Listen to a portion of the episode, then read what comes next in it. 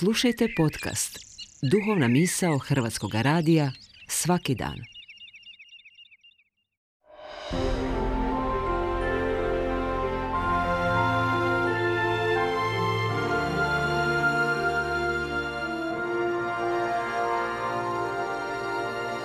Duhovna misao. Urednica je Blaženka Jančić.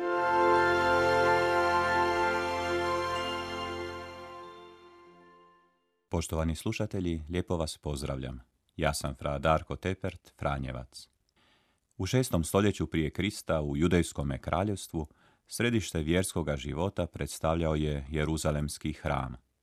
Bilo je to jedino mjesto gdje su Izraelci mogli prinositi žrtve Bogu, gdje su mogli svojim prinosom zahvaliti Bogu za njegova dobročinstva ili ga moliti za oproštenje grijeha. To je bilo mjesto kamo su dolazili pitati za savjet.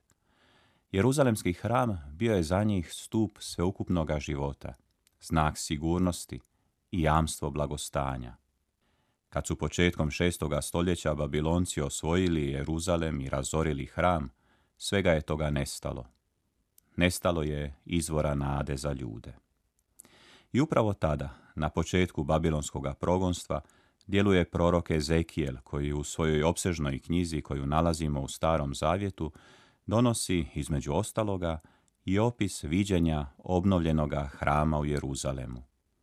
Ispod toga novoga hrama savršenih mjera pojavljuje se izvor čija voda izbija s južne, desne strane hrama, a onda zakreće prema istoku, a to znači prema judejskoj pustinji koja je smještena istočno od Jeruzalema, i proteže se sve do doline Arabe u kojoj je rijeka Jordan i mrtvo more.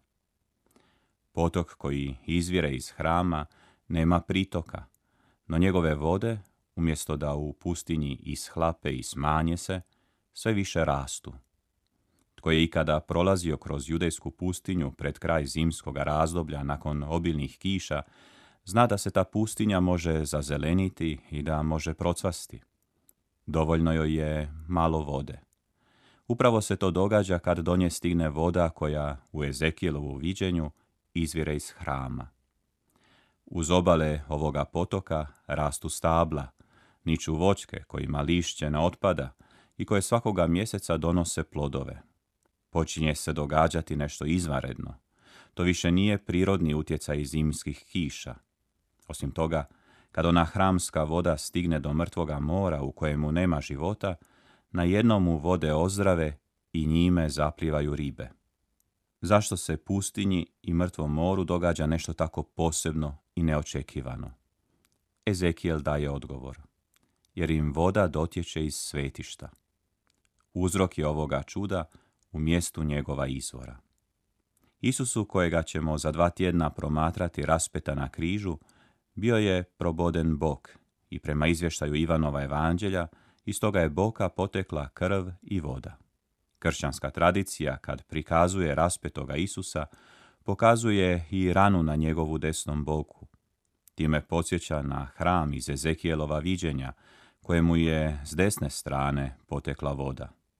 Kao što voda iz toga obnovljenog hrama donosi život pustinji i mrtvom moru, tako i krv i voda iz Isusova boka donosi ozdravljenje i život svijetu.